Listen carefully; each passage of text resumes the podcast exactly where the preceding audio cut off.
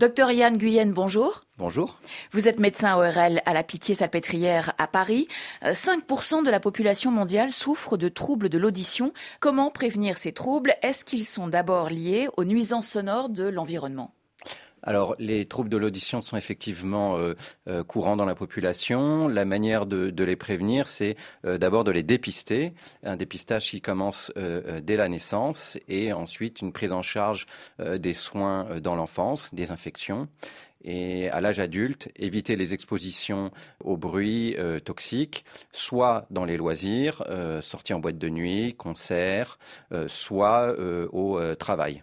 Ça passe par l'utilisation de bouchons d'oreilles, par exemple Tout à fait. Ou de casques C'est un, mode de protection euh, des oreilles et de l'audition qui est très efficace, qui est bon marché et euh, qu'on peut avoir en permanence euh, sur soi. Donc c'est effectivement une bonne solution pour, pour protéger ses oreilles des bruits toxiques de l'environnement. Est-ce que les aides auditives sont aujourd'hui performantes? Oui, elles le sont.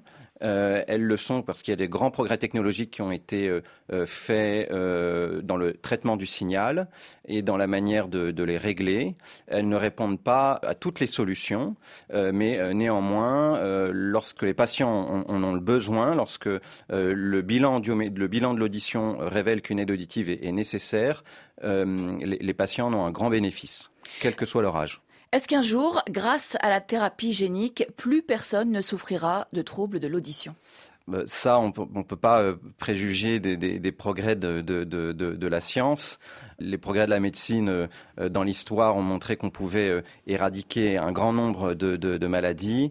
Je ne sais pas si la thérapie génique sera la solution la, plus adéquate pour traiter les, les problèmes d'audition, mais probablement qu'un jour, on aura une solution pour traiter tous les troubles de l'audition. Merci beaucoup, docteur Nguyen.